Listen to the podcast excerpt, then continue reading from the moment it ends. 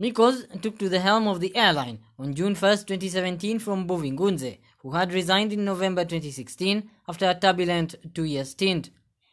Mr. Sebastian also served as the CEO of LOT Polish Airlines twice.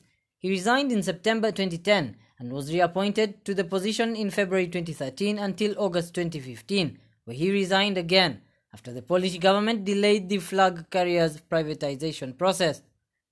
Sebastian Mikosz, the CEO of national carrier Kenya Airways, has offered to resign from his role five months before his three-year term comes to an end.